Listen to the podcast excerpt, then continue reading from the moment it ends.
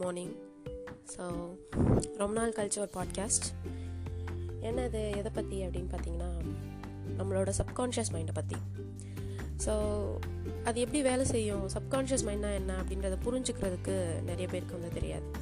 So அதை explain பண்ணுற மாதிரி ஒரு சின்ன ஸ்டோரி என்னன்னு பார்க்கலாமா?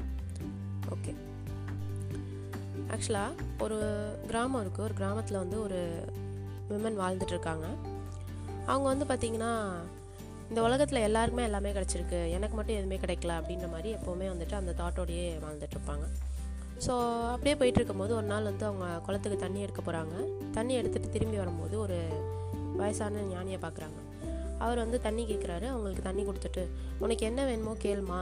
நான் வந்து உனக்கு வரம் தரேன். நீ கேட்டதெல்லாம் உனக்கு வந்துட்டு நான் வந்து உன்னை ஞானி அதனால் நீ கேட்டதெல்லாம் உனக்கு கிடைக்கும் அப்படின்ற மாதிரி சொல்கிறாரு சரின்னு சொல்லிட்டு அவங்களும் சந்தோஷமாக எனக்கு வந்து எல்லாரோட வாழ்க்கையும் இந்த உலகத்தில் நல்லா இருக்குது எனக்கு மட்டும் மோசமாக இருக்குது ஸோ அதனால் எனக்கு வந்து அது சரியாகணும் அது மாறணும். அதுக்கு எனக்கு வரம் கொடுங்க அப்படின்னு சொல்லி கேட்குறாங்க உடனே அவரும் நீ நினைக்கிறதெல்லாம் உன் லைஃப்பில் வந்து நடக்குமா? அப்படின்னு சொல்லி சொல்லிட்டு போயிடுறாரு உன்னோட எண்ணம்லாம் வந்துட்டு நிறைவேறும் அப்படின்ற மாதிரி சொல்லிட்டு போயிடுறாரு ஸோ அதுக்கப்புறமா அவங்க போயிட்டு ஜாலி ஜாலி நம்மளுக்கு வரம் கிடச்சிருச்சு அப்படின்னு சொல்லி அவங்க வீட்டுக்கு போய் பார்க்குறாங்க வீட்டில் வந்து அவங்க இது வேணும் அது வேணும்லாம் ஆசைப்பட்றாங்க. எதுவுமே நடக்கவே இல்லை.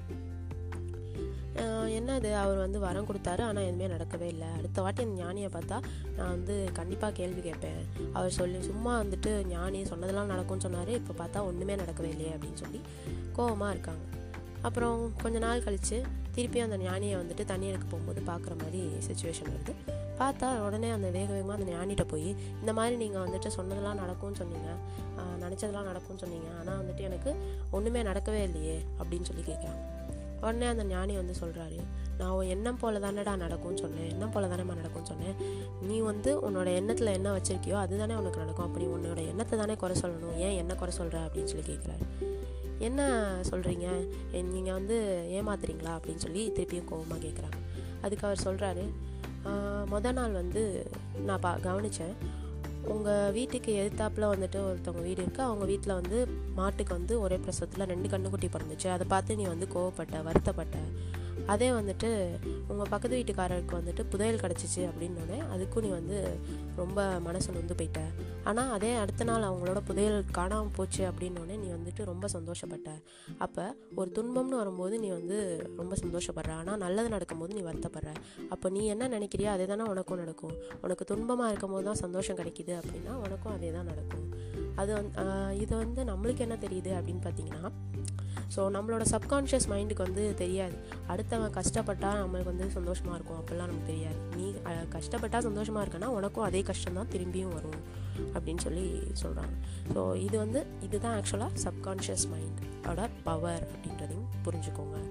ஸோ நம்மளோட லைஃப்பில் இப்போ யாராச்சும் ஒருத்தவங்க ஜெயிக்கிறாங்க சக்ஸஸ்ஃபுல்லாக ஆகுறாங்க அப்படின்னா அவங்கள பார்த்து நீங்கள் வருத்தப்பட்டீங்கனாலோ பொறாமப்பட்டீங்கனாலோ கண்டிப்பாக உங்களுக்கும் லைஃப்பில் வந்துட்டு அதெல்லாம் வந்துட்டு எதுவுமே கிடைக்காது. அதே அவங்க தோக்கும் போது நீங்கள் சந்தோஷப்பட்டீங்கன்னா உங்கள் லைஃப்லேயும் நீங்கள் தோக்க தோக்குற மாதிரி தான் வரும். ஸோ நீங்கள் என்ன நினைக்கிறீங்களோ அதுதான் உங்களோட லைஃப்பில் பிரதிபலிக்கும் அப்படின்றது தான் சப்கான்ஷியஸ் மைண்டோட பவர் அண்ட் இந்த ஸ்டோரி வழியாக அது உங்களுக்கு கண்டிப்பாக புரிஞ்சிருக்கும்னு நினைக்கிறேன்.